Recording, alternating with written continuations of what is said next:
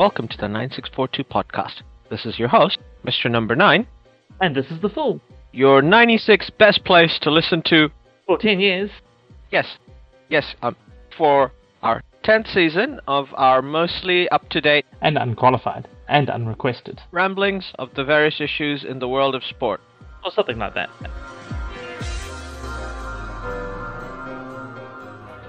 Hello, everyone. Welcome back to our bread and butter, and maybe also our rice and dal. it's the prem.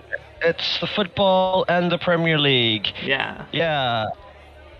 I've been away uh, on holiday for the last two weeks and been back in New Zealand for the last uh, four or five days. Yeah. And yeah, I very, very strongly avoided watching any Premier League because it was very, very depressing as a Manchester United fan. We're Yeah. technically still in the top 10, and, you know, at least I'm not a Chelsea fan. Yeah, I was going to say, like, probably a good choice avoiding it. Um, yeah. What can I say? We've, we've, we've won our relegation dogfight, so, you know, that's that's good. That, that's we're, we're keeping clear of that, so, you know. I think that's showing that um, they're going to meet their targets for the year of not getting relegated. That's what it feels like. Yeah, yeah. Um, I believe there's a uh, it's an international break this week, so we're on a two-week break before the games come back on again. Um, uh, so it's a good time to look at where every team's at. There's only been eight games so far this season. I know both United and Chelsea have looked awful, so we're not Yeah. basing this on the results look bad. It's the product looks bad. yeah, exactly. Um, there's some things just as a I don't want this to be a super negative podcast, so I'll just say that I think there are things in there that I like from the team. I think the idea of what they're trying to do with André Onana, and he is going.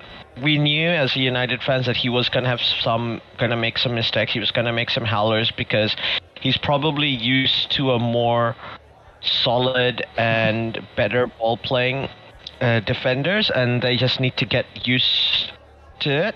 Uh, so Yeah. hopefully, in a few weeks, we'll see an improvement there. Um, and also I think Rasmus Højlund is the real deal.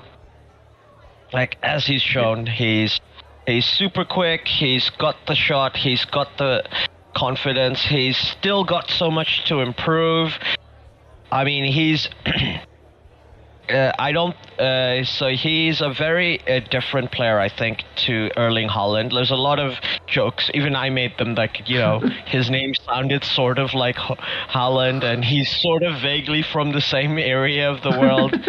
he's only one inch shorter, and you know, we uh, everyone made the jokes, but you know, there's thing was that we hadn't seen much of him, and he would uh, in Italy he looked really raw, and he is really raw, but there's a lot of talent there, and the, if the coaching staff at United level him up, if like he, you know, if he adds like heading, um, being able to play off his chest, and if good positional ability means he could play cover false nine or as an actual out and out striker as well.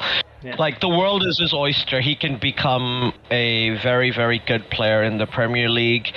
Um, well, I don't know whether United have that coaching capability in them, but he's already a pretty good player. Like I'd hate to see that sort of talent become like the next Anthony Martial.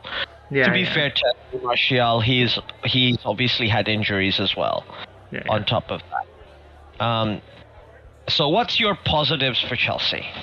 Um, I think the the positives is that it feels like the Pochettino style is starting to come in, and like he's Mm. last game was actually not too bad. Um, I Mm. think there's still players that perhaps they've decided to keep that perhaps they shouldn't have, and also we've got injury slash suspension issues all over the place. Yeah. Um, so the positives, I guess, is, is the the young kids, the youth. We've got a few of the younger players playing, um, who wouldn't necessarily be there if it wasn't for the injuries and um, suspensions, and Yeah. they've been doing really good. So uh, once again, youth come to save Chelsea, which is always a positive. and also even the, your recruits, it was always going to Mm. be difficult to mold them in. And all, Pochettino Yeah. wasn't the coach when a bunch of them were brought into the club. But they're young and they are talented. They should retain a lot of value, even if you don't sell them for a profit. And they're Yeah. on long-term contracts, so from an FFP perspective, Yeah, it's yeah. easy to play around. There's a lot of things being done cleverly at the top level at Chelsea. Like, Yeah. there's a lot of things that are not, but there's a lot of things I think that side that's being done correctly. And it, if Pochettino gets the team going, um, you know, I don't know about this season. It might this might be the season where Poch has just has to learn about his team. But Yeah, you know, next season it could be I would say because it's- I can I can see where it's going, which is good. Like Yeah. I feel like it's might not have the The- greatest season this year this season, and I was feeling a little bit more positive before the start of the season than I am right now. But at the same time, I sort of feel like ah, I I can see where this is going. I do know what what Yeah. the team will look like and, and how that will be a good thing.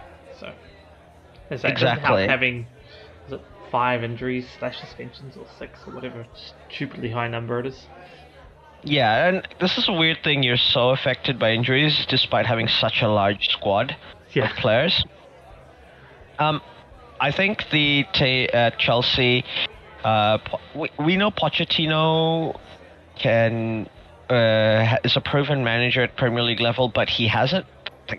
The league has so cha- changed so much since he's been here, and even even though it's not been that long ago that he Mhm. was at in the Premier League. Uh, but at Chelsea, he will get recruitment at least. At Tottenham, Yeah, yeah. there was like two or three seasons where they just didn't refresh the squad, and he still took them to the Champions League final. And like Tottenham as a club didn't sell well. I don't know. To, that's not fair. They didn't refresh players well, like refresh squad players, you know, and. Yeah. Do that sort of stuff. Chelsea will not have that problem, I don't think. Like they've No. never had that problem. Not even, not in the um, Ken Bates era, not in the Abramovich era, they've, or I don't think that'll con- in the American era either. And American Premier League owners tend to be patient with their managers, give them time. I don't know if Yeah, yeah. Todd Boehly will do the same thing uh, because he's already on his third manager. Yeah, I, no, yeah. But it's I gonna be feel like he gives the he gives the vibe of a guy who wants a manager to do a long term project. He doesn't Yeah. want. He's not worried about the short term. And like the way he's developed the contracts and the kind of players they've bought, Clearlake and him have bought, it's a, you know supports it. Like you know, there's other evidence just apart from the manager firing, and you can't blame him. Uh, You he had to kind of fire Tuchel because it wasn't working, Yeah. and there was too much of a personality clash between them. And Graham Potter was, yeah, it, that situation just became untenable at one Yeah. point. and And to be fair, I feel like Boehly like let that go as long as he possibly could. He clearly wanted to Yeah. keep Potter, but um, yes, yeah, he yeah, it, it just became to the point where they just couldn't. It was just impossible to do. So. And say Yeah. Tuchel was clearly just that just was not. It wasn't a manager that was going to work with him. He couldn't work with Tuchel. Just was not a. You say personality clash. Just or even a working Yeah. style And- clash. Like the whole thing, there was no connection. And no Tuch- synergies. Thomas Tuchel is not an easy manager to work with. no. He's he's had issues with a lot of the clubs he's worked at, and not nec- I'm not necessarily blaming him, but he does No. have a strong personality. Yeah. He has a particular way he wants, and Chelsea kind of made him do a lot of work that's not on his job description after the Abramovich after Roman Abramovich sold the club. Yeah, and it's ex- exactly things that changed rapidly for him that he was didn't come in to do, didn't wasn't expected to do beforehand. And then suddenly, oh hey, here's all this extra work for you. How about you sort this out? So yeah, I can I can definitely feel for him for being like, yeah, this is this is not my job. Why am I having to do Yeah. this?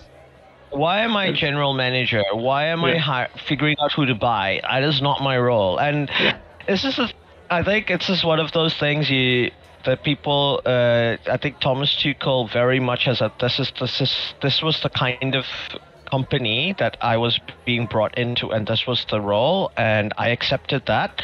Yeah. There was ups and downs, and there were issues, but you know that's what I accepted, and it's this is no longer the case, and I'm Yeah. being asked to do a bunch of stuff that I'm I have no clue how to do realistically, Exactly. and Yeah. and I don't want to do, uh, which is also fair enough, right? Exactly. This is like the times when your manager's not there, and they're like, "Can you be the two IC?" And I'm and you're like, "Ugh, okay." Okay, like I did, if I wanted to be a manager, I would be a manager. yeah, exactly. um, I mean, you don't mind it if it's an occasional thing, but he literally had to run a transfer window, Yeah, exactly. Like, just and go run a transfer window, sort out what you need. Like, I, no, this is not, yeah. not my thing. Uh, but I think Chelsea have, uh, uh, I it's I think you can tell the sort of players Chelsea want to buy, so I wouldn't uh, be too worried long term. Short term, you know, I think both United and Chelsea have to worry about relegation. It's definitely possible still. yeah, especially if they don't get recruitment in defense. Yeah. Um, in the uh, off season, uh, but uh, in the uh, January transfer, window, like both, Yeah. uh, ironically, even Chelsea will have to buy players in the uh, in the January transfer window, despite like buying everyone already. yeah, Find a player they haven't already bought. yeah. That's gonna be the challenge. That's the scouting challenge. It's like, is there anyone out there that we haven't actually bought yet? like, who's left? Uh, like, yeah. But uh, staying on the positive note, Tottenham Hotspur, Ange Yeah. Ball is real. Definitely real. Shout out to shout out to the orange-haired man and his team. He must be thrilled. And why not? Yeah. Why not Tottenham Hotspur? Why you not picked indeed? an Australian. Uh, picked an Australian player who just Australian manager who just kind of is the most Australian person I've ever. Uh, he, he's Greek, so you know that's as Australian as you can get. He's Yeah. a Greek man from Melbourne who loves football. Like the Australian football man. That's as you know, like that's the stereotypical Australian football man. You think an East European person from Melbourne, like immediately comes into your head, right? Exactly. Oh, and he's gotten into management and he's got this style and he wants like he knows who he is. And you gotta love that about uh, Yeah. a person not just a manager like a guy who knows who they are and kind of like but isn't all like oh yeah my or the highway. There he's like you know he he uses that to his to be like a functional person. Like he's knows who he is and uses that to be a good manager Um, Um, no, it is it is good. Um, though my my sons did um, make a, a funny comment, which is that they're backing um, Tottenham to win this year, only because they think it's the funniest thing ever for Harry Kane to leave to go look, you know, hunting trophies for then Tottenham to actually be good and win trophies. and Bayern not to win because they're in trouble. Yeah, and Bayern in Germany. Of of all things, Bayern Munich not winning. Yeah. I not that I'm I'm not saying Harry Kane deserves something like that to happen to him, but it would be funny. That would be. Um, yeah. And they have a very winnable run of games in October uh, for the rest of this month. Uh, Fulham and Crystal Palace. Yeah. Um, and then obviously they face Chelsea, uh, potentially another winnable game for them, like at home at, At home, Tottenham yeah. Hotspur Stadium. yeah, yeah. Uh, and they play Wolves and Aston Villa, and then they play City. And I will point out that they're playing City at the Etihad. I, while I'm not Mm. saying that they uh, that's a given that they can win that, but you know they did beat City last year, and Yeah. I think in fact thrashed City last year. Ooh, potentially, yes. I'm trying to remember. I remember it being Yeah. decent win, so. So I think heading into the, it's a good time to play City. Heading into December with a run of very winnable games, and then having that momentum and a squad that's kind of humming. Like Son Heung-min is like found a whole new life. It feels Yes. like, and going into the Christmas and December period, their place place. That's when their tough run of games start. They've got West Ham, Newcastle, as I said, City before that, and then the, then they play a bunch of teams that are going to be in the relegation battle or there thereabouts. Forest, Everton, and then you know they've toughish games again. Brighton, Hot, uh, Tottenham Hotspur before you know, uh, and uh, so I think Spurs should be feeling good. I'm not, like I said, I'm not suggesting they will win the Premier League, No. but they've got as good a chance as any team, I think, Yeah. at Well, this stage. At Um, this stage, yeah. Yeah, say and they string a few more shouldn't wins be together, afraid. and and momentum and and you know positively around the club sends you a long distance, right? Yeah, I don't. I think, and from memory, Spurs aren't are only in the Conference League, if I'm not wrong. So they're not going to be, or uh, they were fifth, right? So they're, they're in the Europa League. So uh, no, they were they- last year. They were eighth. They are nothing. they're in nothing, so they don't have to worry about Europe. They don't have any in. Uh, they don't. If they in the January transfer window, they have a bunch of Harry Kane money. Yeah. They can really carefully look at what they need to get those reinforcements. yeah. And you know, on, uh, and they've got a couple of weeks of no games before they play Manchester United in mid-Jan. So that's uh, you know, at that point, who knows how good or bad United will be. Yeah. Exactly. Um, you know. the only thing, the, I think their biggest concern will be the fact that Arsenal look incredibly good. They As do well. do as well. Yes. The There's North that. London, the North London uh, teams are both humming along. Obviously, Arsenal's next Chelsea's big test is against Arsenal uh, this uh, next week rather. Um, uh, but the, also the other dis, uh, and they play Sheffield United, but they've got a Champions League game against Sevilla. Obviously, the fact that Arsenal have to play in Europe is going to be a disadvantage for them when it comes to, pl- uh, uh, to playing against, uh, going up against Tottenham in the league. Yeah. They've got Sevilla, uh, and they've also got a game against PSV Eindhoven before the Christmas fixtures come up. So they've got a bunch of extra. Oh, and game against Lan, uh, Lens as well. Yeah. Sorry, two Okay. games against Sevilla. So there's some tough games, tough, tough Euro, uh, European games, and their uh, Premier League games are uh, are against Chelsea, Sheffield United, West Ham, Newcastle. There's there's some tough game. Brentford. There's definitely some tough games in there. Um, but they've also got some very winnable games. I think Sheffield United. They're playing Luton Town. Um, Aston Villa is going to be a tough game uh, away, uh, and then yeah. They've got Brighton before Christmas, uh, before the Christmas games start. So, and their Christmas fixtures are pretty tough. They've got Liverpool, West Ham, and then Fulham.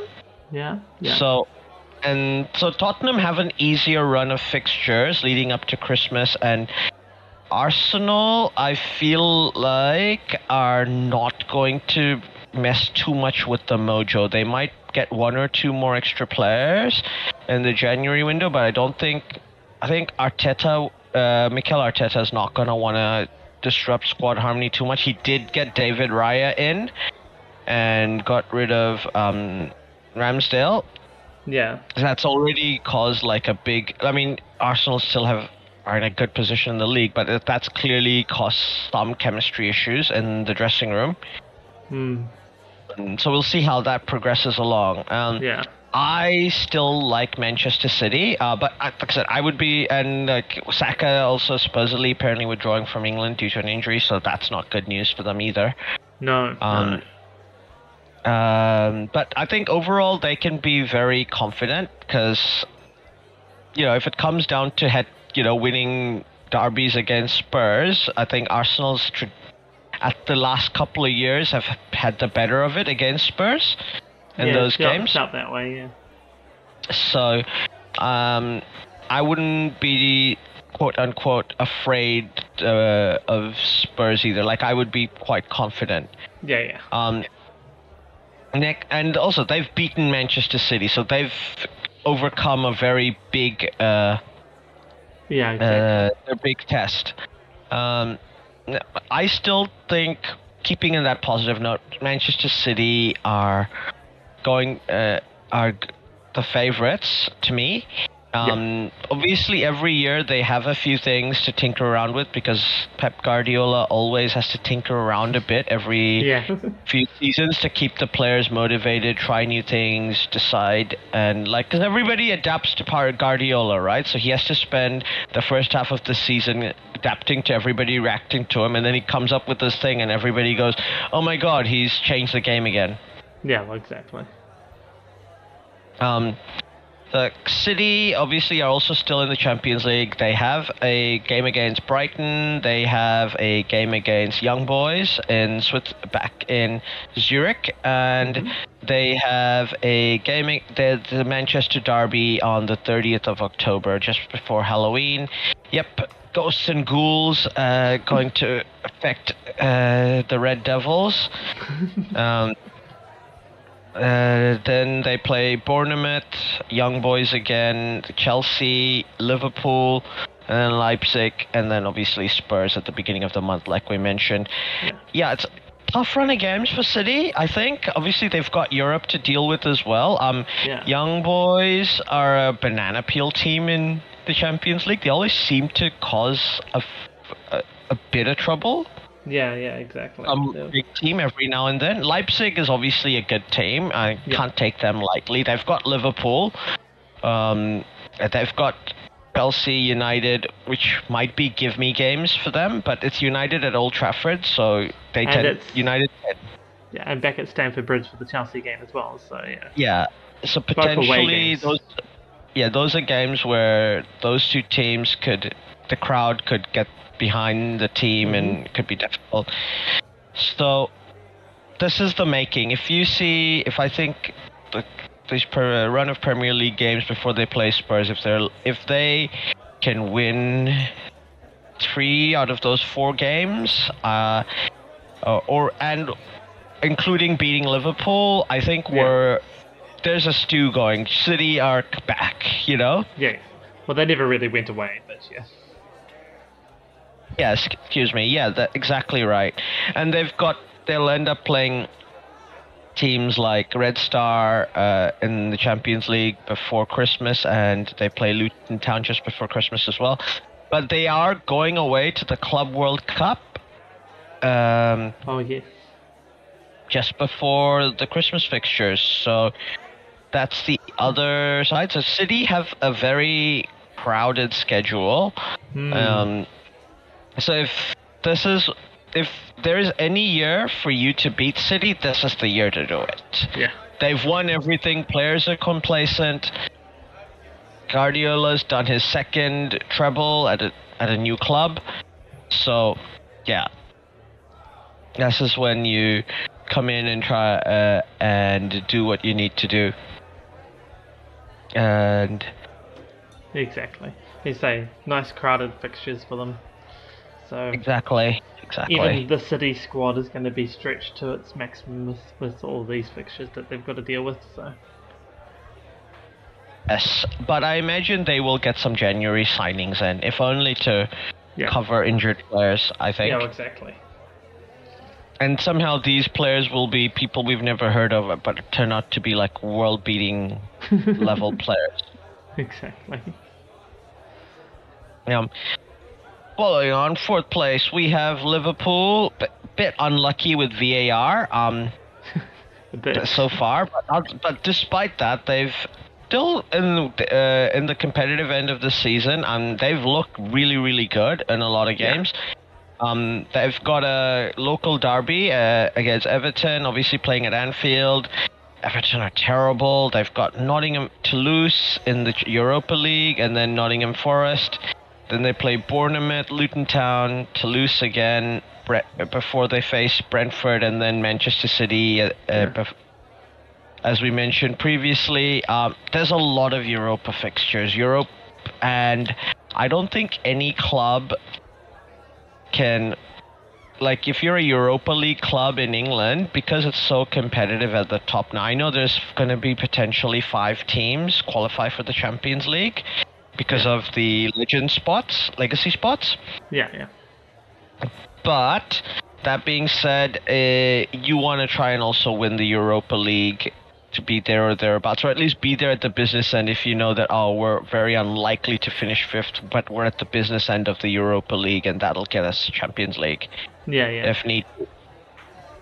Um, their Premier League fixtures, other than obviously City, are winnable. like Definitely winnable, Liverpool yeah. could, Liverpool are in a position where they can leapfrog uh, City. They've also got, and then leading up to Christmas, they've got a bunch of games, but tough games. But they're at home, so they play United in Anfield. They'll be playing Arsenal in Anfield. Which is, if you're gonna play them, this is what you want. Play them Yeah, at home during exactly. fixtures. Um, Exactly. Burnley away, um, which is like, yep, that's a fixture you want on the day after Boxing Day, and just before New Year's they play Newcastle. So that is a tough run of fixtures. That'll break, make or break Liverpool's season. I feel like. Yeah, exactly. Um, Obviously, Liverpool, as always, there's this caveat of,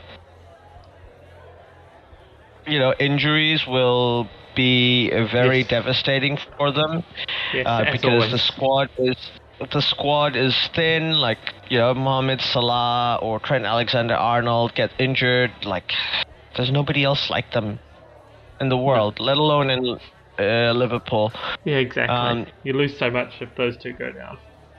Or one of those two. Any one of Yeah. those two, I think. I mean, Yeah. they'll still be very good because you know uh, Jurgen Klopp is a very good manager, but.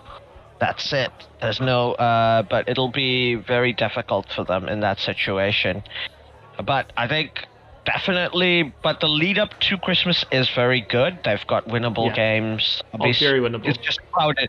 There's, it's just a very crowded fixture list. So, Yeah. um, A lot of I those games be. Cautiously optimistic if I were Liverpool. I think.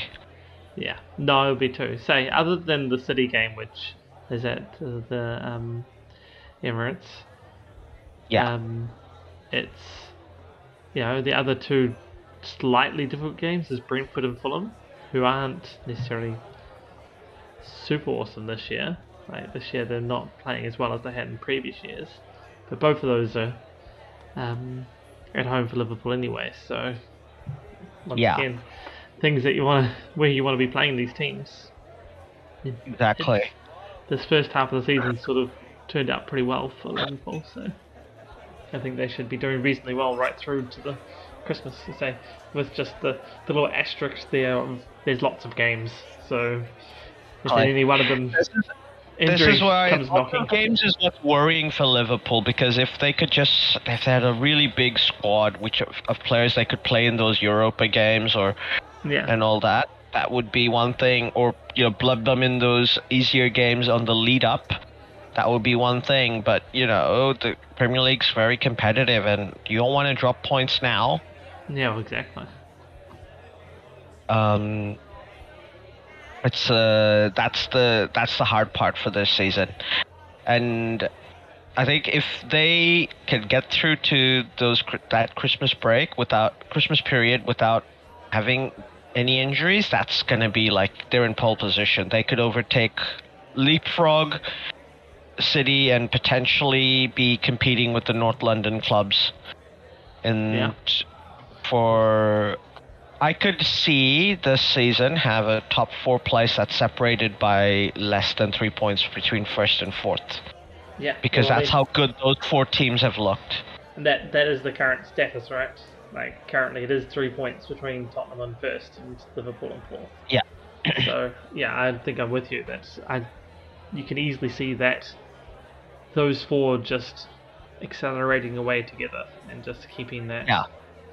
That that differential between them and really being have come down to a game or two here and there. You know, it's potentially already done with City losing two, you know, which is crazy. To think of. Exactly. exactly. Um, next up, we have Aston Villa, who are jealously guarding their fifth place position, um, hoping to qualify for the Champions League. Hmm. Uh, assuming that all goes through well, uh, obviously.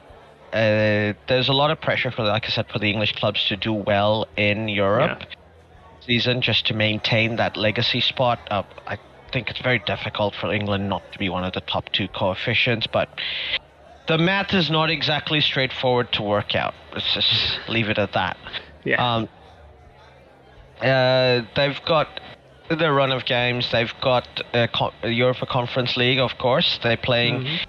This is the thing for Premier League clubs in the Conference League, where whichever team plays in the Conference League, in uh, I always feel like they should automatically be a favorite to make the final. There is almost no club, especially in like the first couple of group stages and probably the first round of knockouts, that should be, unless they happen to uh, face like a very unlucky situation somehow, there should be no club that can compete with them, like financially, squad quality, everything. Like, the, they should be very winnable games. Yeah. I Um, mean, looking at it, I mean, you got Eintracht Frankfurt in the in there somewhere. Um, I've got is Alkmaar. Yeah, Yeah, but like round. the clubs like your Club Bruges, your Eintracht Frankfurt, your AZ Alkmaar, they're fine, fine. Your clubs with good European pedigree. They don't have the money to compete with Premier League clubs. No. This is I and it's not quite like that at the Europa League level because in the Europa League you'll randomly have a team like an AC Milan somehow occasionally, Yeah. or a or a or a um, Sevilla or a uh, and like event that gap may end up happening there in the Europa League as well eventually, but it's not there yet. Conference League definitely is. Um, Yeah. I'm just saying, these are the teams that I look at and go, potentially they could, you know, in a good year they would have, their players could be good enough and the, the money, you know. But if you're looking at it as averages over years, yeah, there's no reason to say the English team shouldn't be well ahead Yeah. of the curve there. As you say, there, the money's going to tell in that. It's just whether some there's teams there that would have maybe nearly enough money that and enough prestige that they could be getting some good players or have players play well. So Yeah, Maybe. basically the first ever conference league Leicester should have won. They randomly met Jose Mourinho in a Yeah. final. okay, like that's the sort of bad luck you need to Yeah. not win Yeah, conference exactly. league if you're an English club. And basically, uh, when uh, and the next year West Ham went to the final. Are you Jose Mourinho? No. Okay, we win. There you go. Done. exactly. Uh, so looking at Villa's fixtures, I've got West Ham at home. Like West Ham have been good this season so far, but they're at home. Villa are being a strong, strong at Villa Park. Um, they're playing Luton Town at home as well. Very winnable games in winnable. this month.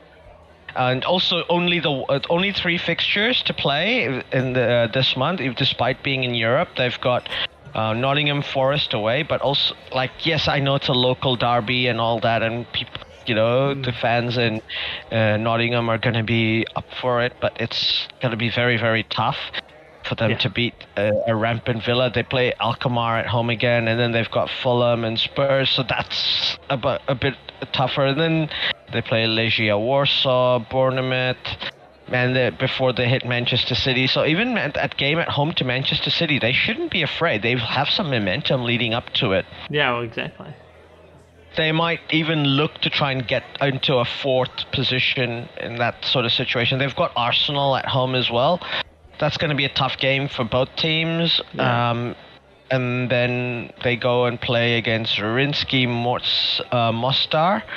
Um, 10 points if you can name the country where the Zrinjski Mostar uh, is from.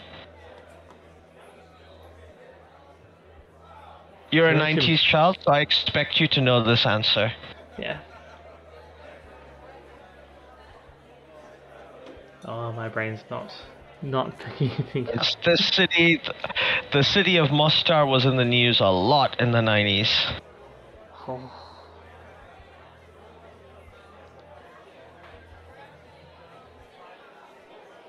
Well, no, I can't pick it up. I'm go Eastern Uh, European somewhere.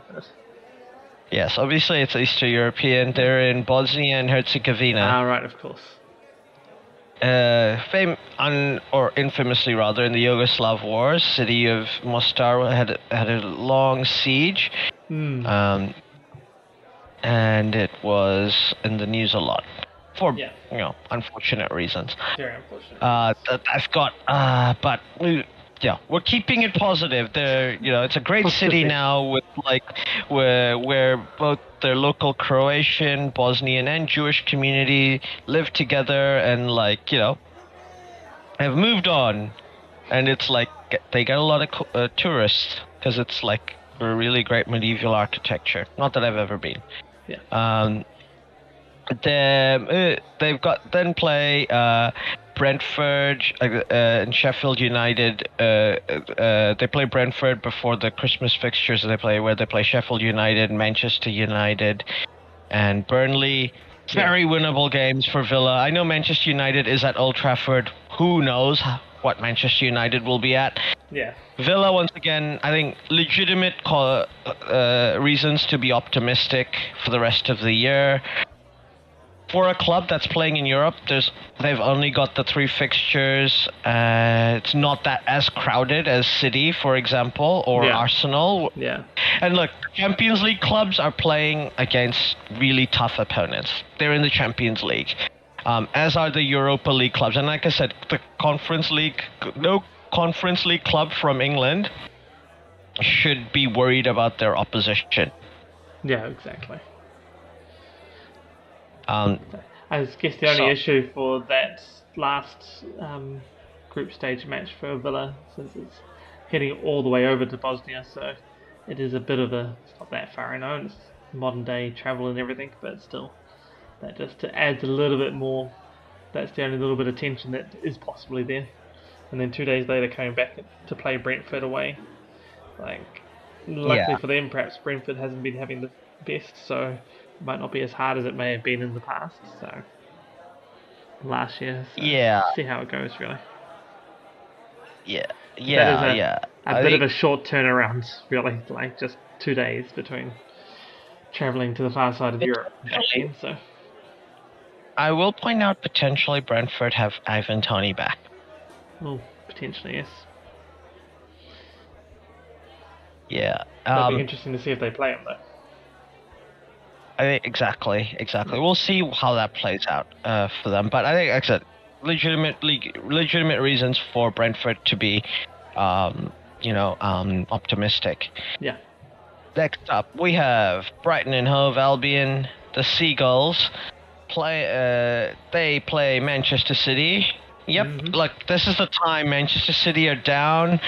People have been attacking them while they've been knocked down on the floor. So Brighton and Hove, if the you, or it could be the opposite. They could be angry and rearing to go. So this is I think the thing with Brighton and Hove Albion is that De Zerbi is basically like the philosophy of De Zerbi is almost like Guardiola plus plus. He's like an even more rigid positional manager Yeah.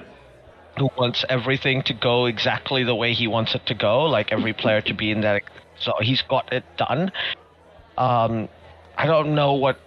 That's going to be a super entertaining game. That's all I can say. I think it's going to be really, really good. Um, it's a tough game, but yeah, obviously, uh, then they next have Ajax Amsterdam to play in the Europa. So this is what I mean by Conference League, Europa League. These guys play a four-time co- European champion, Yeah. yeah. you know, and the other team, yeah, AZ Alkmaar have won the Dutch league once. Yeah. So then they play uh, Fulham, and then they have a game against Everton before the return fixture against um, uh, Ajax. Not Yeah. to be fair to them, Ajax are in are currently going through the doldrums in a big way.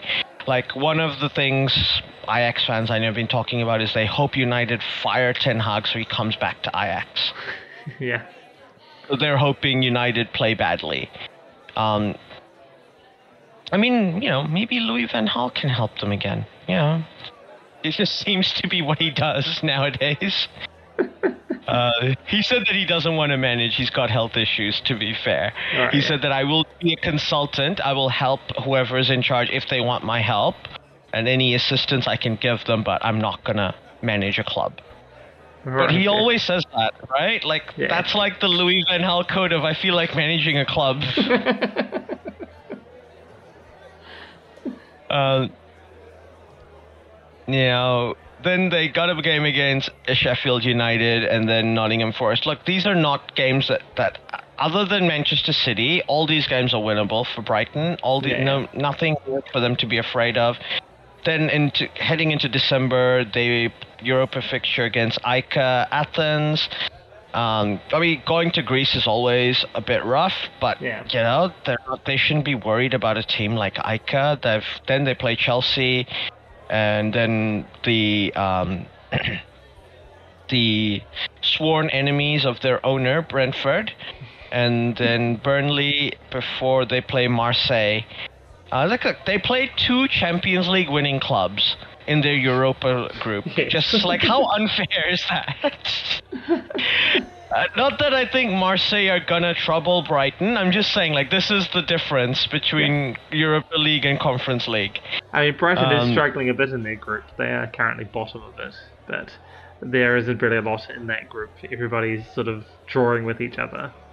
So Yeah, AEK Athens has already beaten Brighton and Brighton, and yeah. then everybody else, and then every other game in that group is just drawing, draw, draw, draws. So Yeah, sort of says a lot about that that group, I think. exactly. I I don't know how Zerbi is going to approach the Europa League, but it's not something I think any club. I don't think you can. If you're a club in Europe, you don't think I don't think you can afford to waste your opportunities in Yeah, the Europa League. That's like your backup. That's going to get you a Champions League spot if you win it. exactly. If you don't get that legacy spot, fifth, then you finish. If Brighton finish seventh, eighth, or sixth, then you know, and they get that extra Champions League spot, like you know, Yeah, that's exactly what they want. Um, then they've got Arsenal just before Christmas starts, and then they play Crystal Palace, Spurs, and West Ham. It's not an easy run of fixtures. Um, no.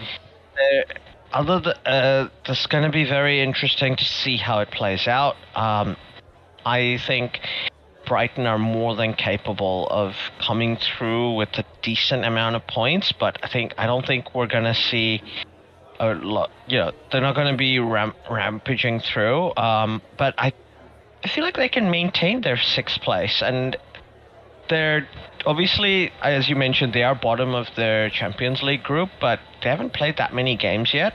no. in that only group? the two, only the two games. So, so Yeah, so so three. a, a loss and a and a draw is their their loss. So it's not like it's yeah, the worst things in the world. they're- and they're playing Ajax at the right time, I think. Yeah. Um, Ajax look like they might even get relegated this season. That's how bad they've been. Yeah, yeah, I saw that. Like, oof. They're- when you say they're going through a rough patch, they're going through a rough patch. Yeah. Um, and then if they have that momentum, if they do do the double against Ajax, which I think they will, then I think, you know, the return fixture in Athens is not gonna. They could be up for it to try and get revenge on AEK.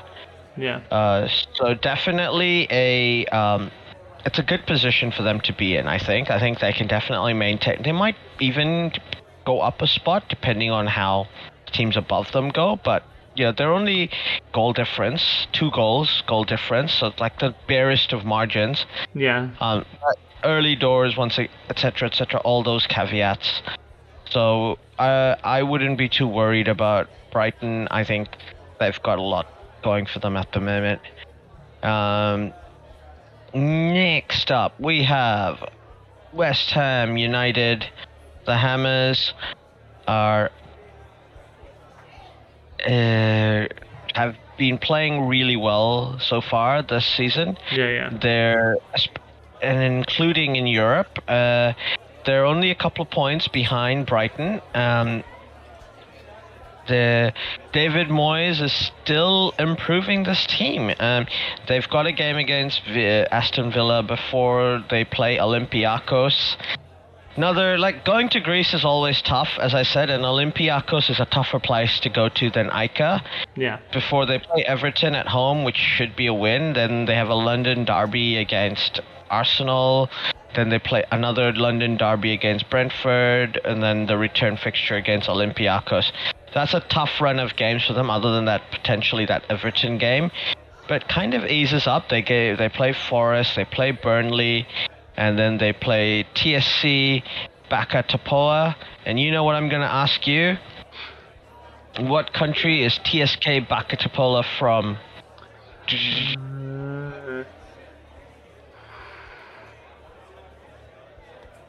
You go all the way to uh, Bulgaria? Does it go that far? Well, yeah. Yeah. Sounding Bulgarianish. Sounding Bulgarianish? Okay, they're from Serbia. Oh, So- okay. Too far for me. Not quite as far Yeah. east. Not quite Yeah. as far east. Hmm. Then, and West. Then they play Crystal Palace at home, and then Tottenham Hotspur, and then Fulham. So they're not traveling much. A lot of their games are staying in London.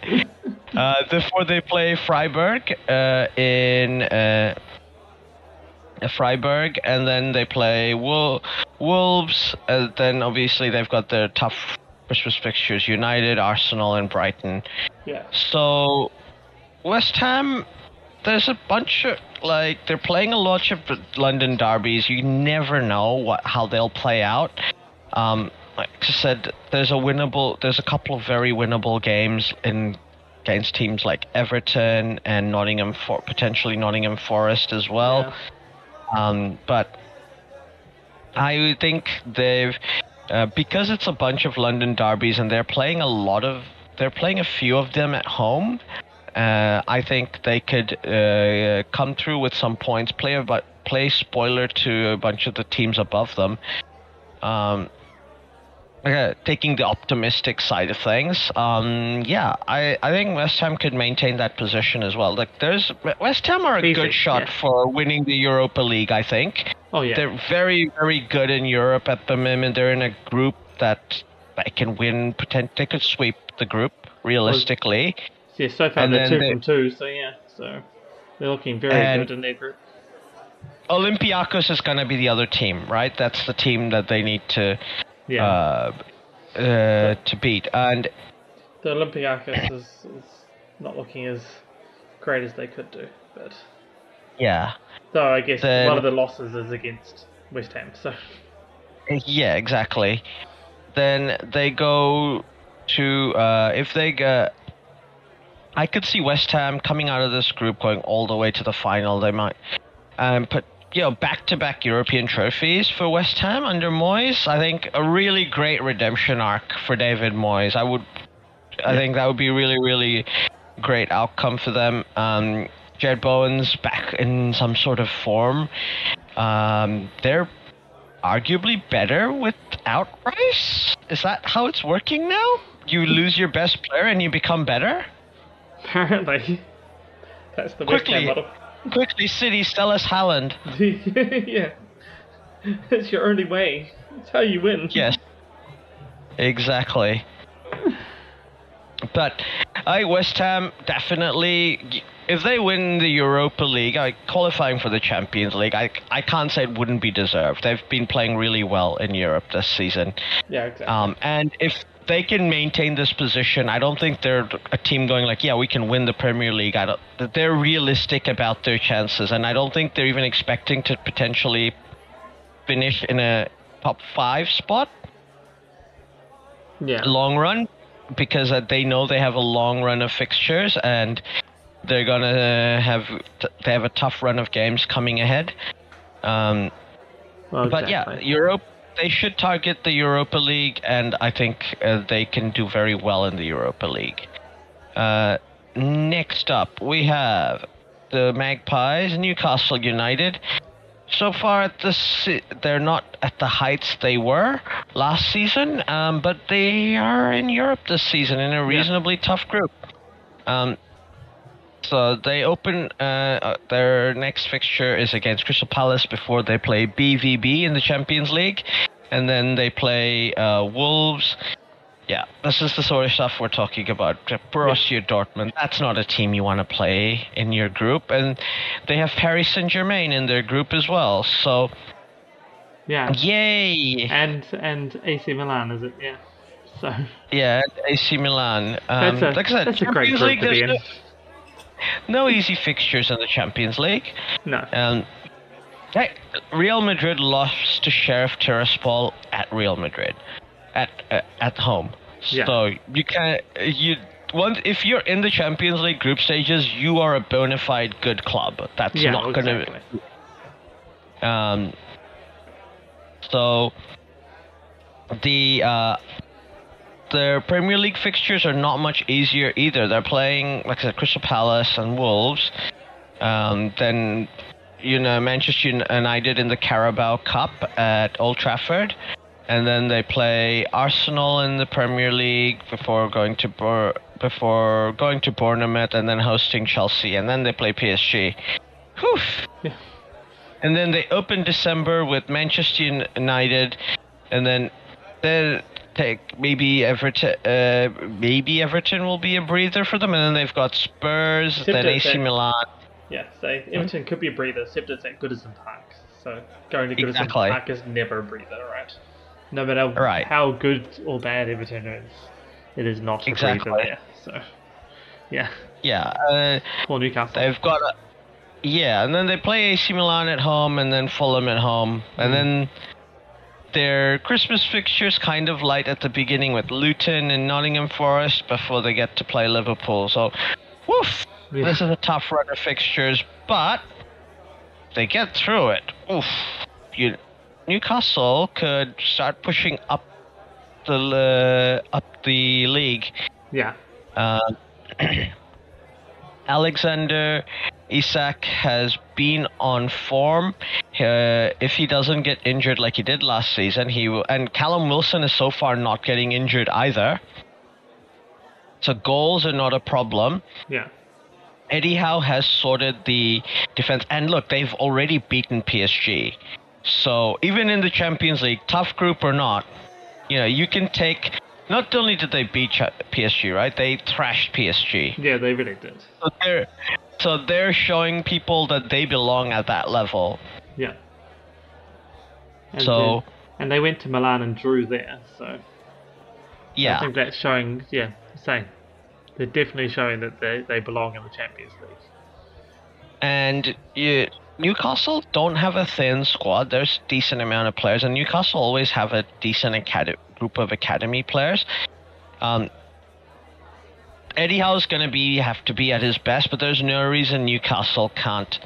Like you know that uh, they were very unlucky to draw to uh, to West Ham. Like, not that I said unlucky is not the bad, uh, not the wrong, it's the wrong word. But you know, West Ham got a late equalizer to Yeah, get yeah. the points. The so there's a few. Uh, Newcastle is more likely to draw games they should win than lose games they should win. If Yeah, that yeah. makes sense. I know what you mean. Yeah. So this is why I think potentially they could go up the ladder. Um, I think also they're a team that definitely can make the knockouts. Champions League, I can't tell. You can't tell what's going to happen till the knockout draw is there. But Yeah, yeah, exactly.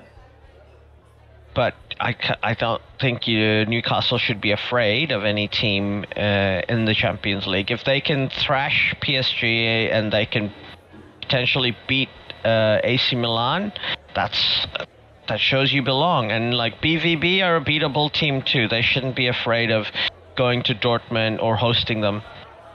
Yeah, yeah. Eh, exactly. I think, um, yeah, Newcastle, as you say, should not be afraid there. That's it. I think they got the right sort of form, especially they play them first at home. That will give you know home crowd and everything gives them that that extra push. should be able to win that, and that will give them the confidence when they go over Dortmund. Um, Yeah. take on there. So potentially come away with a, a win or a draw there. So and that would go a long way to getting them up to the to the knockouts. Really, just those two games. Exactly. And next up, we have Crystal Palace, who've been playing really well this season so far, currently in ninth place. Um, and we're not surprised. It's basically what the sort of thing that Roy Hodgson does for Crystal Palace. He's taken his their next game is up uh, at Newcastle before they play Spurs. It's only the two games this month left. Then they play Burnley, um, Everton, and Luton Town before they play West Ham. That's a That's both. That's a good fixture list because you've got some easy games in there, but you've also got some tough games in there to play. Exactly. So you're not. You're gonna be going through a bit of a gauntlet, uh, but it's not all difficult games. They've got, they play Bournemouth and Liverpool and Manchester City before the Christmas period. So December is not an easy fixture list for them. They've got no. and then in the Christmas period they've got Brighton, Chelsea, and Brentford. Mm, Oof. Right. So, but this is the thing: if Crystal Palace are gonna be a good team, that's these are the sort of teams they gotta beat. And, and I put Chelsea in that list, unfortunately, because those are the, they're currently below them. yeah, exactly. Um, Crystal Palace did also did beat uh, Manchester United, who they are currently above in uh, one place above. Uh, the, in the table, separated by goal difference at this stage. The um, it's fun 'cause very early days. They've gotten uh, they've got no European football to worry about. This- Uh, this is their time. Um, I don't necessarily think Crystal Palace is going to compete for a one of the European spots, but well, why not Crystal Palace top ten finish? Yeah, well, Right? definitely, definitely a top ten finish. I think. They're showing that they can keep there. Though I guess top ten finish means And potentially even one of the cups. potentially, yeah. Um, uh, obviously, you can never tell with the cups, but yeah. there's a that's the optimistic approach for um, Crystal Palace.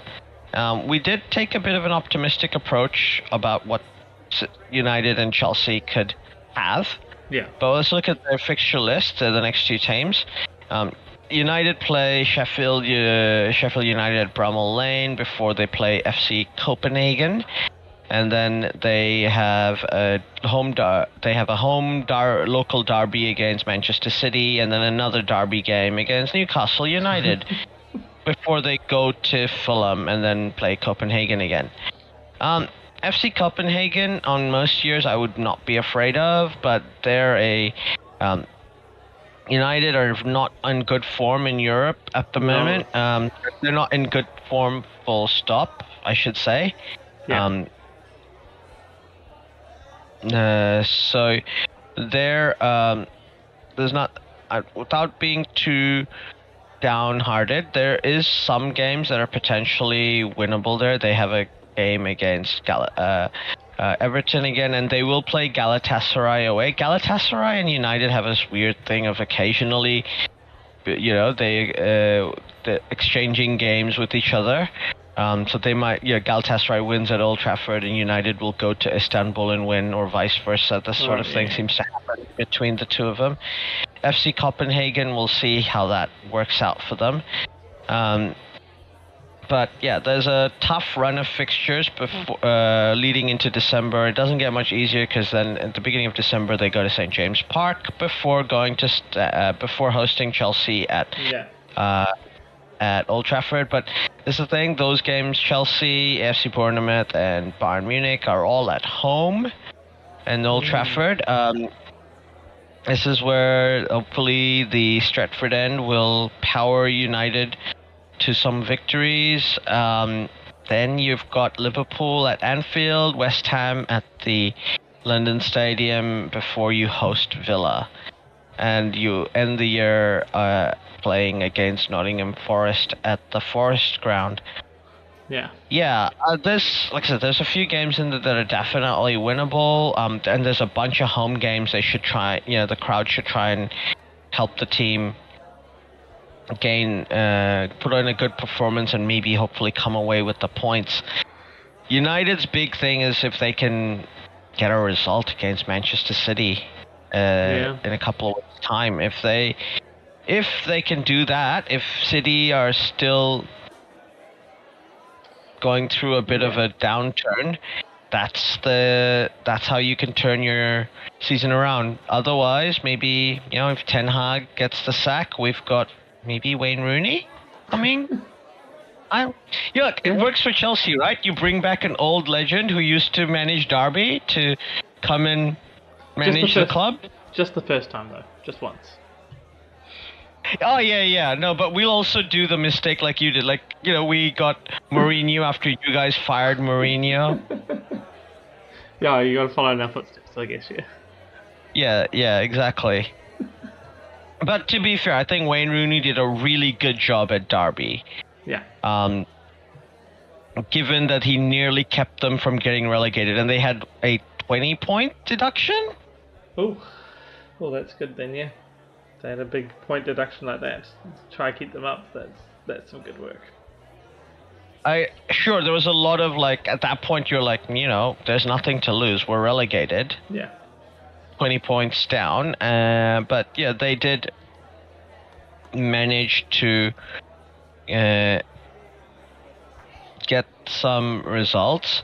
Um, so he managed to get some results. I don't know if that's what uh, Rooney wants to do. He's also been reasonably successful in the MLS with DC United. So fingers crossed. Uh, uh, and it's 100% the type of move the Glazers would do. Bring back an old club legend to manage the club. Yeah. Uh, yeah. It well- is sort of the thing to. You can imagine them them doing and thinking would be a good idea. uh, look, nobody in United is going to boo Wayne Rooney. No. Okay. no, I know. That's Well- just that's at least one thing you can rely on. I wouldn't think anybody would be booing um Super Frankie Lampard either. But you never know. Yeah. Uh, the uh, and I said this. They're clear. Ten Hag is trying to clear, uh, uh, get uh, the team to play more into his system.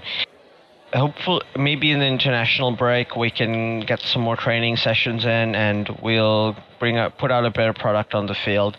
Yeah. And I, if you can beat City and win some of those games in the Champions League, the season turns around. People won't remember what this type of season was like because you'll start going. It's just purely because City are not starting that strong. We're potential. We're United are al- already seven points behind City, and City are quote unquote not playing that well. yeah. Forget Spurs, who are like nine points ahead. Spurs and Arsenal. Eight points, but yeah. So there's a lot of work. Sorry, eight, they're on 20, aren't they? Yeah, you guys. Are oh, you're right. Oh, we're on 12, so okay. Yeah, we're on eleven. You're right. You're on 11, so nine points away. Yeah. So moving on to Chelsea. Once again, no European football, which is, we have to always point out, a big advantage. Yeah. They fixture list, they've got only Arsenal and Brentford, so, and they're both at home. Yeah.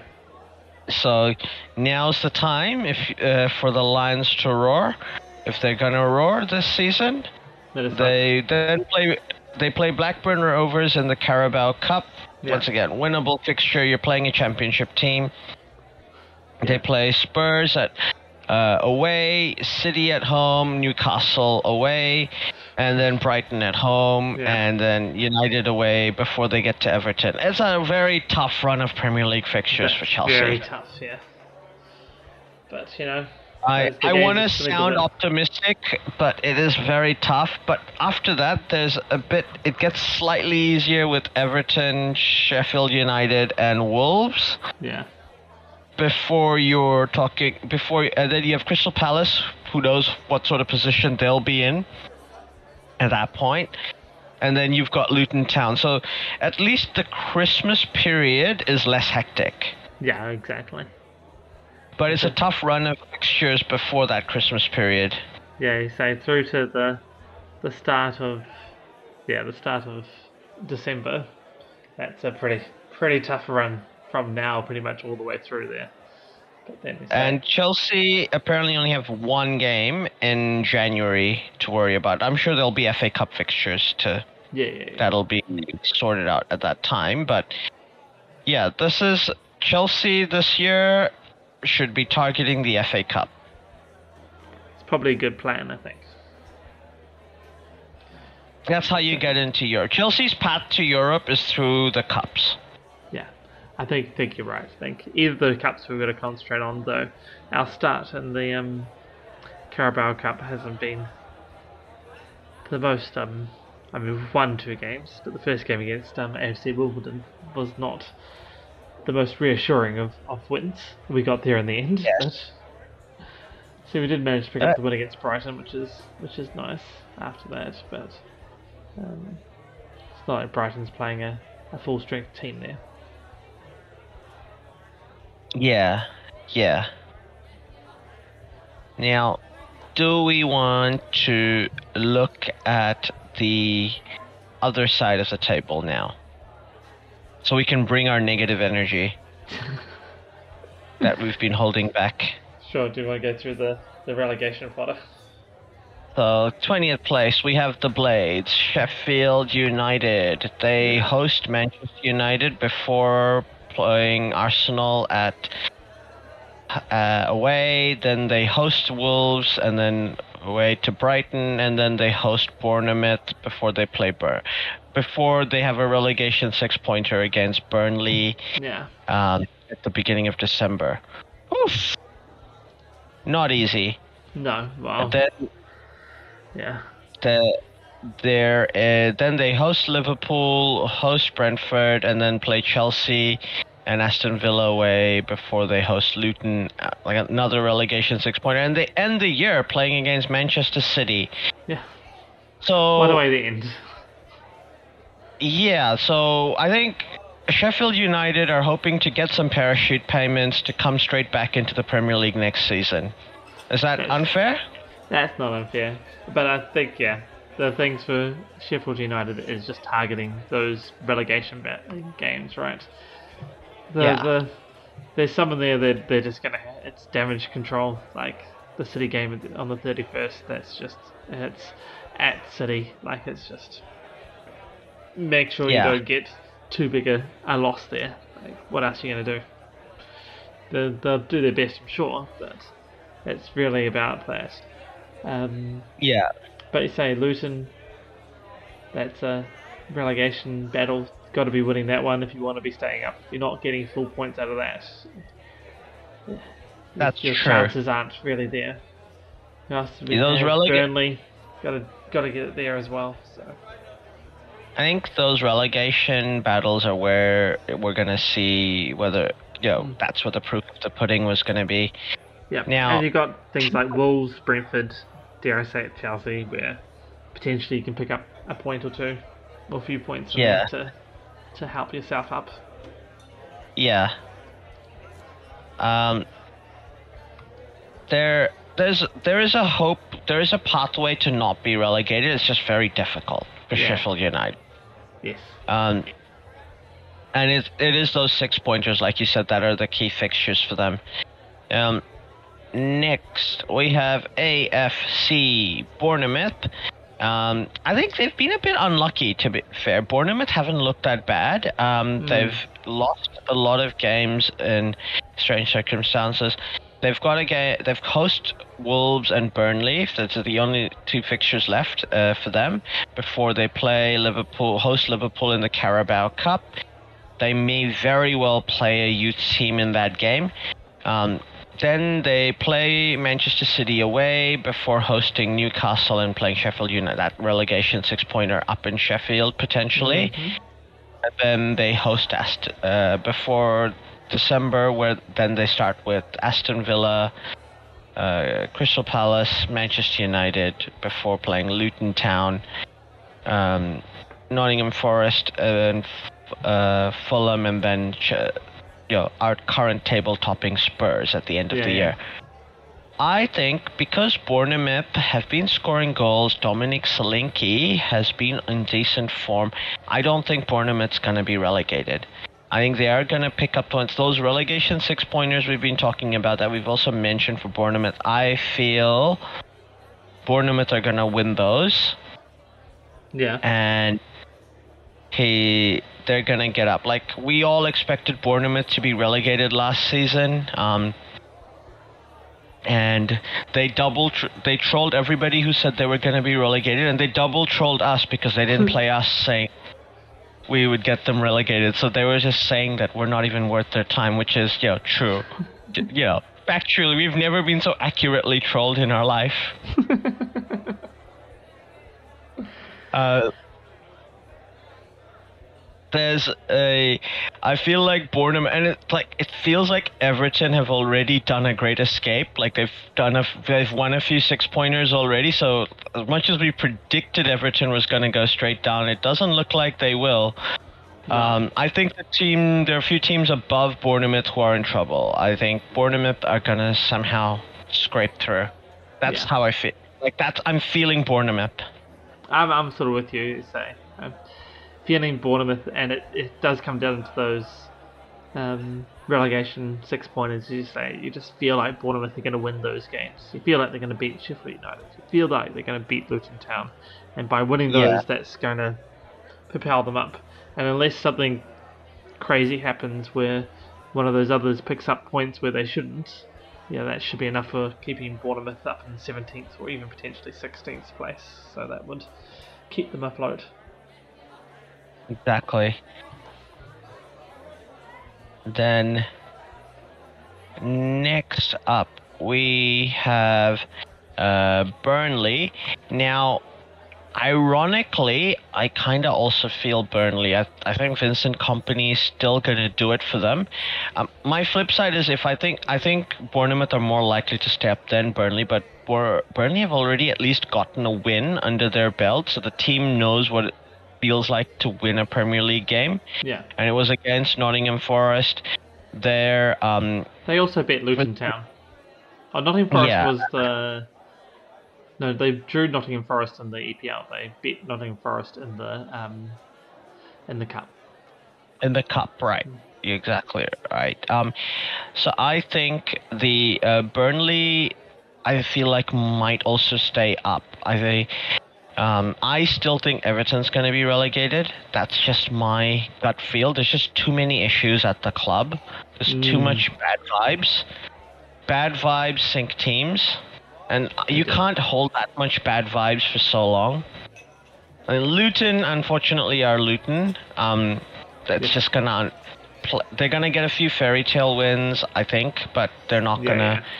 Um, they're not gonna stay up. I look. They can play this recording if they stay up at the end of the season. They're not going to because they're gonna troll us again, very accurately, mentioning that we're not worth their time. But the having a quick look at the bees fixtures, Burnley play well. It's a bees. Uh, it's a B derby with Brent, playing against Brentford. Yeah. Um, then they play uh, Bournemouth, uh, uh, both other away. Yep. I mean, they're technically like both Brentford and Burnley's nicknames are the bees, Yeah, yeah. right? Yes, yes. And So it's the actual bees have a and then just the bee. letter bees. just the letter B's because they have the because they have a literal B in their badge as well. Yeah. Um, then they play Everton away. I'm uh, at uh, uh, Everton away at the Carabao Cup, and then they host Crystal Palace. And then they play Arsenal before hosting West Ham. This is the thing. I think Burnley are gonna play, start. Uh, gonna have a relegation six pointer against Sheffield United. I feel like that's gonna be a win for them. They're hosting Sheffield United.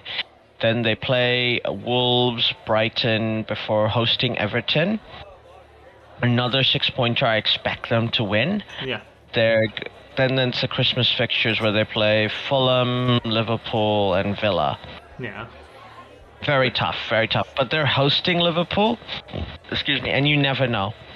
You never know. That exactly. time of year, things happen. Yeah, yeah.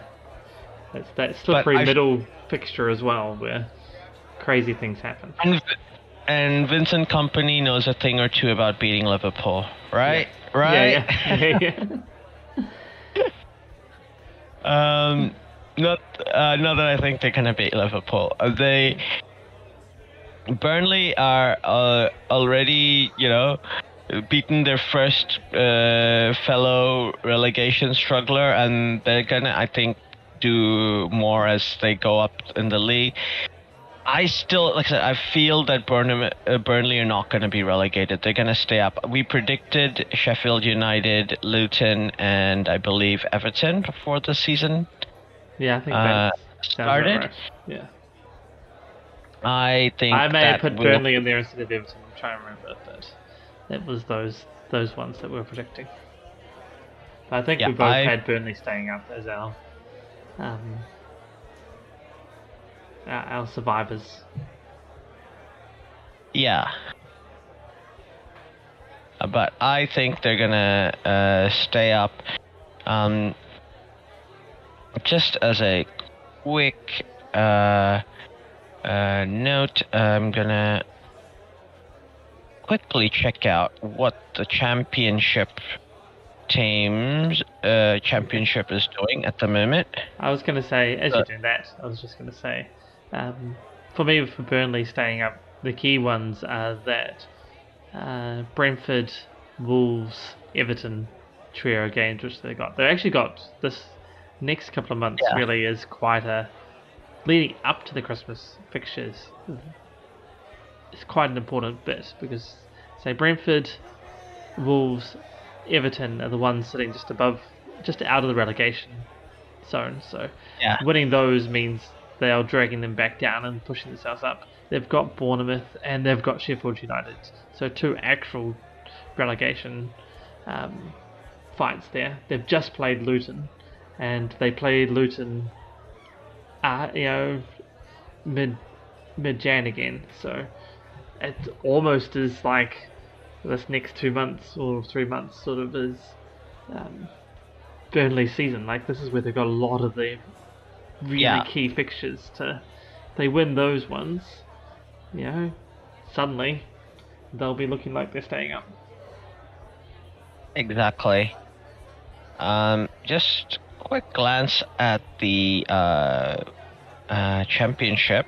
Leicester City, top of the um, league, to the surprise of no one, I would expect.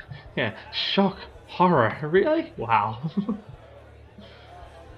Yeah, and there, um,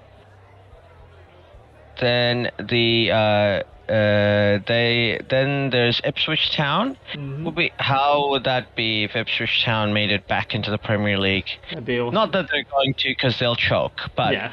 just saying, how cool would that be?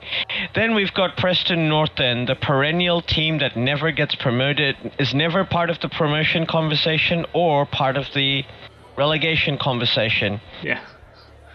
Always just Yeah. mid-table. Basically, champions, because the championship's basically like half the teams are look, potentially looking to break it to the playoffs, half the team are potentially going to be relegated, and there's Bristol City and Preston North End. Yeah, just sitting in the Uh, middle there.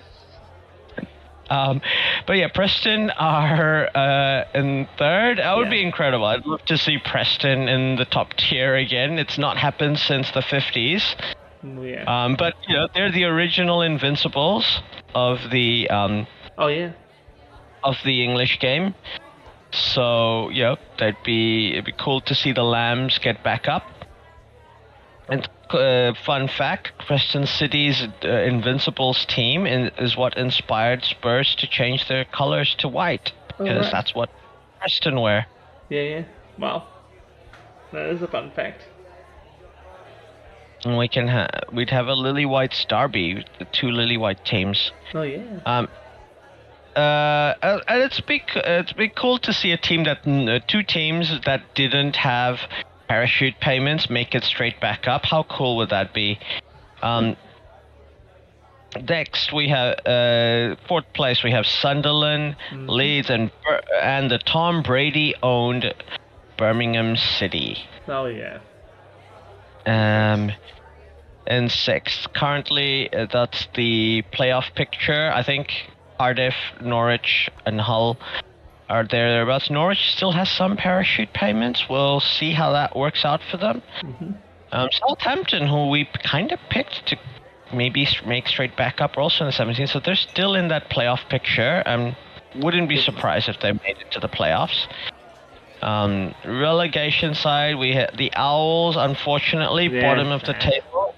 Oh no. Much, much like the Blades are on bottom of the Premier League.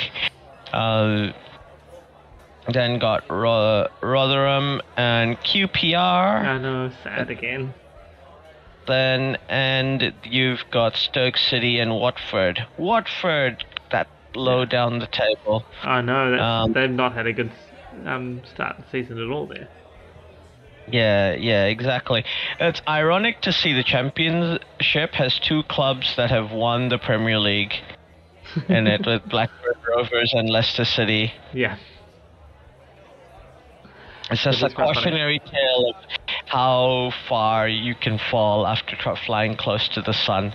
Yeah. Exactly. Uh, but as we know, it's a great league. It's going to be interesting. We'll, we, it's very, very early doors. There's like 40 million games, I want to say, in a championship season, 40 roughly.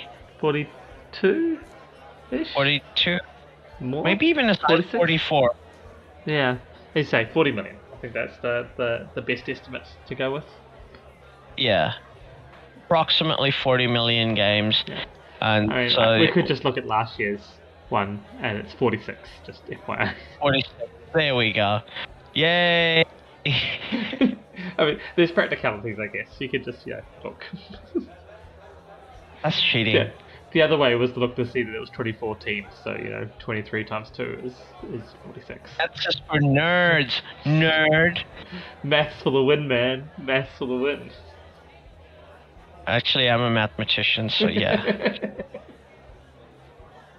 um, now, moving on from England, uh, we go to a quick look at what's happening around the continent. Real Madrid topping La Liga with Girona. Ooh. Uh, they're in second place. So currently, um, the uh, team owned by uh, uh, uh, excuse me, current uh, which who's owned by uh, ex Barcelona player. What's his name? Uh, who used to also play for Manchester United. Uh, cheated on uh, uh, Shakira. Oh. Uh, also, Pep Guardiola owns them as well. Alright. Um, you know the player I'm talking about, right? Vaguely? Like, no, I can't picture it all. Alright. Um. The uh. So they uh, he retired end of last year anyway. Uh, they're currently second place. Uh, it's incredible to be fair, but this is they are partially owned by um uh, by uh the um by Pep and Co.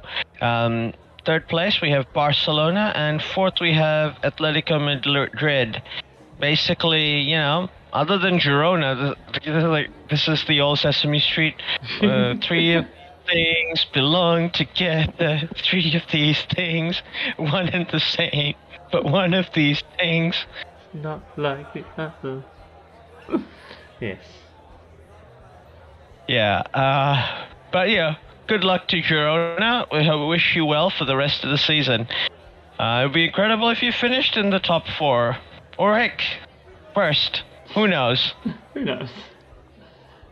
Uh, at this point. but- yeah, Barcelona's been playing incredible, but I think this year it's Jude Bellingham's world, and we're all living in it. Um, he's Yeah. been incredible for Real Madrid. almost had the same impact as Erling Haaland has had for mm, uh, Manchester City last year. The then we outside the top four, we've got Athletic Club at fifth, Real Sociedad at sixth. So the two Basque clubs going neck and neck with each other. Um, Real Betis and Rayo Vallecano, followed by Valencia and Las Palmas. So not doing too badly. Uh, Real Betis and Valencia, who almost got relegated last season, are doing much better this season. Yeah. I think Betis are going to be quite happy that uh, they're well ahead of Sevilla. Um, near the end, we have uh, Almeria, the perennial club that gets a yo-yo club. Yeah. Granada, another perennial yo- uh, yo-yo club, and Celta Vigo. I will point out, um, La Liga, once again, only nine games looks like so far. Very, Yeah. very early doors. Like Villarreal is also near the bottom, but I would expect them to start pushing up as well. Yeah, exactly. I think the um, so we'll see. Like, uh, it would be awesome, but I don't think we can realistically expect Girona to be a top four team. Um, that weirdest thing, weirder things have happened. Um, we'll be following La Liga closely. Then uh, moving to uh, Deutschland, we uh, the Bundesliga. Ha, uh, the Bundesliga currently has Bayer Leverkusen at the top of the table yeah.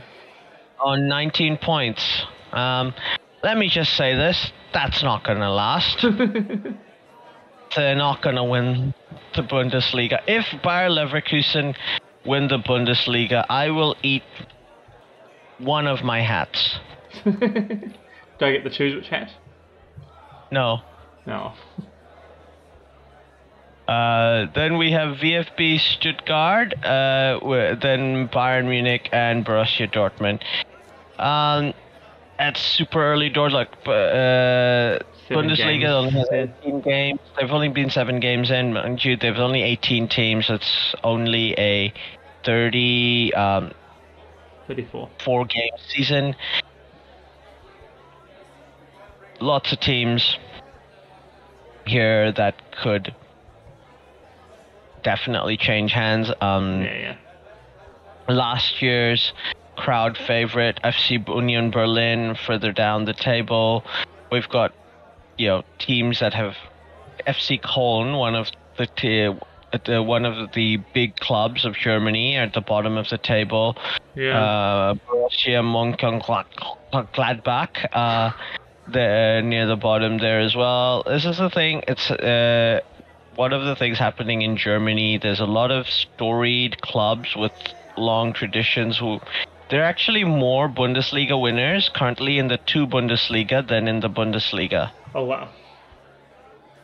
That, that's crazy, really. So that tells you that this is the fluid way that German football works. Sure. I fully expect by the end of the season we will have a top two of Bayern Munich and Borussia Dortmund.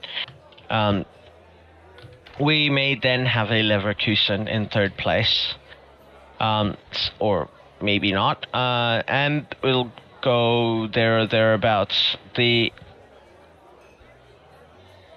there's just too much of a wealth gap between those two clubs and the rest of the league. Like Bayern Munich is miles ahead of everybody else. Yeah. Uh, sorry, is is a big gap ahead of Dortmund, and Dortmund is miles ahead of everybody else. And Yeah. that's just generally how it works. Um, and obviously, Dortmund almost won the Premier League. Uh, sorry, won the Bundesliga last year. I wouldn't be surprised if they won it again. But let's face it, Bayern's probably gonna win Probably. title number seven. So it's title number eleven. Would that be? Uh, yeah, whatever number it is. So, yeah, Whatever number it is, exactly. just all of them. Wouldn't- All of them. Yeah, I think, like I said, uh, we watched Bayern. Uh, uh, the year that we watched Borussia Dortmund play against Bayern Munich in the uh, Champions League final was the uh, was the first year that Bayern Munich w- retained the Bundesliga, uh, regained the Bundesliga again, and since then they've not lost the Bundesliga. Yeah. It was so long ago, I wasn't even married yet. Yeah, exactly. Maybe even you weren't even married yet at that point. No, I don't think I was. I just like, it's so far back. Google doesn't have it on their list of seasons. That's how far Yes. back it is. So far back. So Every season that is listed in, in Google has Bayern Munich at the top. yes, Yeah. So, there's never been another club to win the Bundesliga. according to as Google, far as as far as your children and mine are aware of. yeah, yeah, exactly. As far as our children are aware, only Bayern Munich win the Bundesliga. You can't say on TikTok that a team other than Bayern Munich has won this year. Uh, so next up, we go to the most interesting league in uh, Europe with Serie A.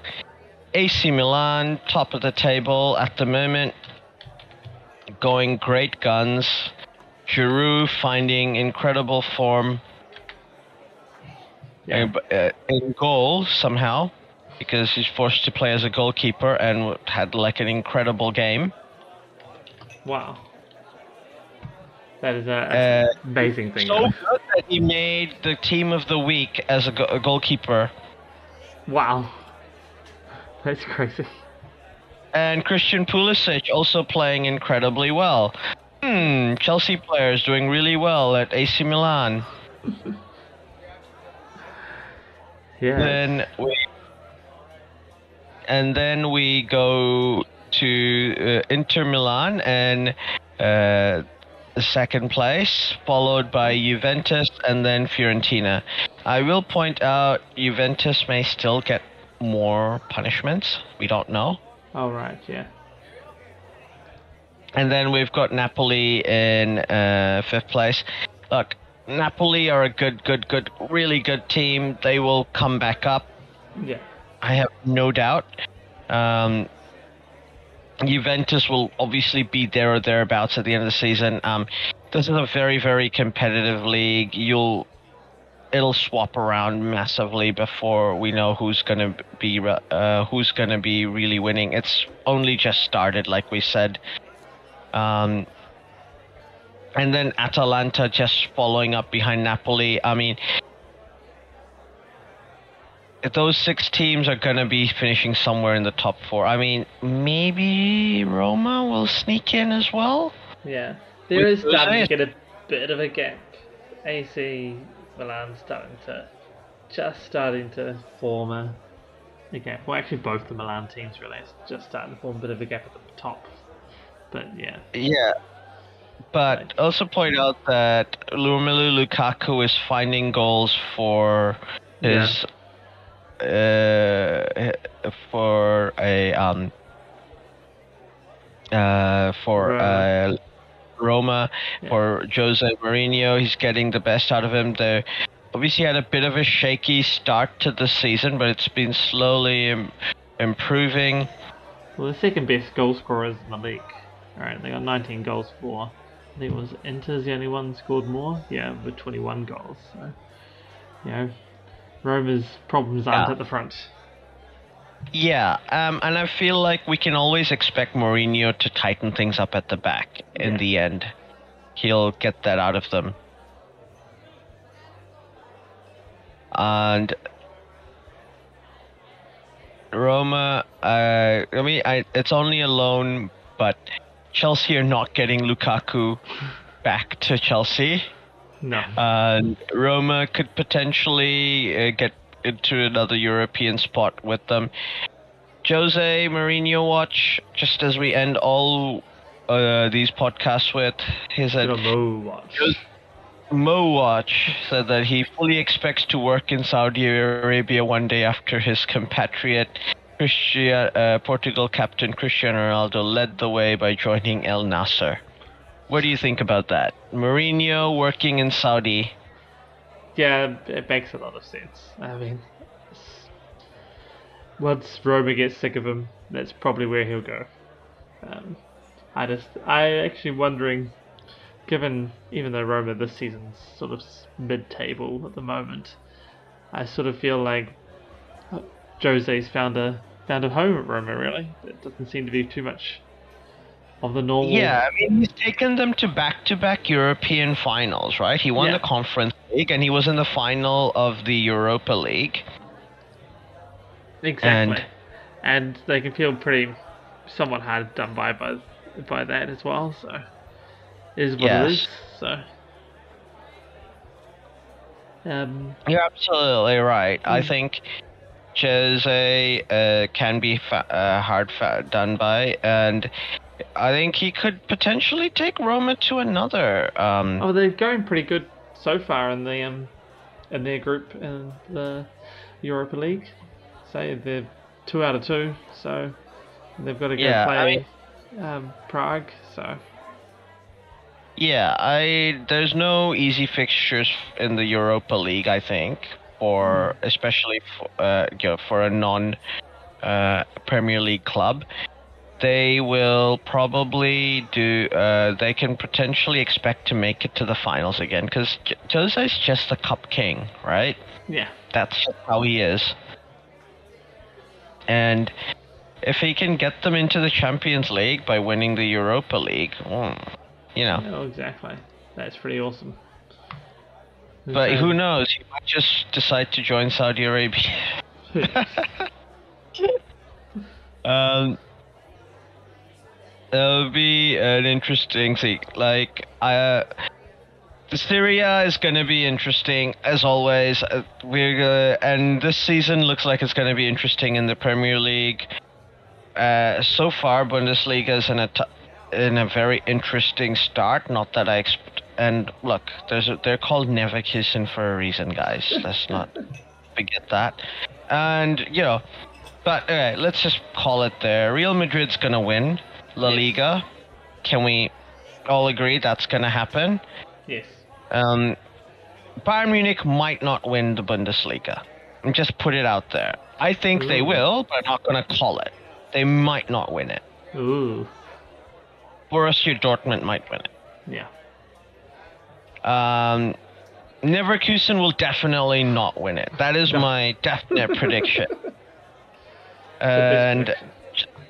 Serie A, I I just feel like Napoli's gonna make a run again. Yeah. I don't know if there'll be enough. They're bit, they are slightly behind, but you know Mm. they're Napoli. Their their style of play means that once they get a momentum, they're very hard to beat. Yeah. And Victor Osimhen's obviously a very good player. We'll see how it works out for them. Um, but I look one of those three: AC Milan, Inter Milan, uh, or Napoli are gonna win. yeah. Yeah. Fair enough. Serie A, Yeah. I uh, sort of because I do think so. I feel that yeah. Whilst Napoli can go on the run, it is seven points to AC Milan already. And just Yeah. that gap's starting to feel big, and it's not very far Yeah. in, and it's uh, it's hard to AC see Milan Milan have a feel. AC Milan have a destiny feel about them, right? Mm. Because they have a. Uh, wait, look. If Giroud wins you a game as a goalkeeper, Yeah, exactly. there's something special happening in your season. I feel. yeah, yeah. I'm not gonna call it, but it does feel like they're in for a special season at uh, at Milan. Uh, Like there's gonna those two Milan clubs are gonna be fighting it out to the end. Yeah, I think. Um, and as for England, but no, really, City's gonna win. yeah, it's going to be tight. It's going to be interesting. It's going to be really hard fought. It's going to be really uncertain. But at the end of the day, City's going to win because they always do. Yeah. Exactly.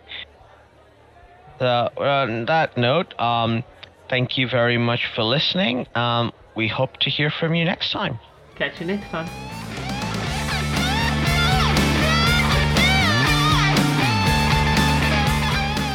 Well, that is the end. Thanks for listening all the way through. If you liked what you heard, we have even more. Find 642 Discord and a Buy Me a Coffee. Pretty sure it's Buy Me a Beer. Oh yeah, buy me a beer on buymeacoffee.com. In both these places, you can talk to us, and we may even listen, especially if you do buy a said beer or coffee. I might still be confused. Yes, we're easily bribed. All links are in the show notes below. Don't forget to like and subscribe. This is on YouTube,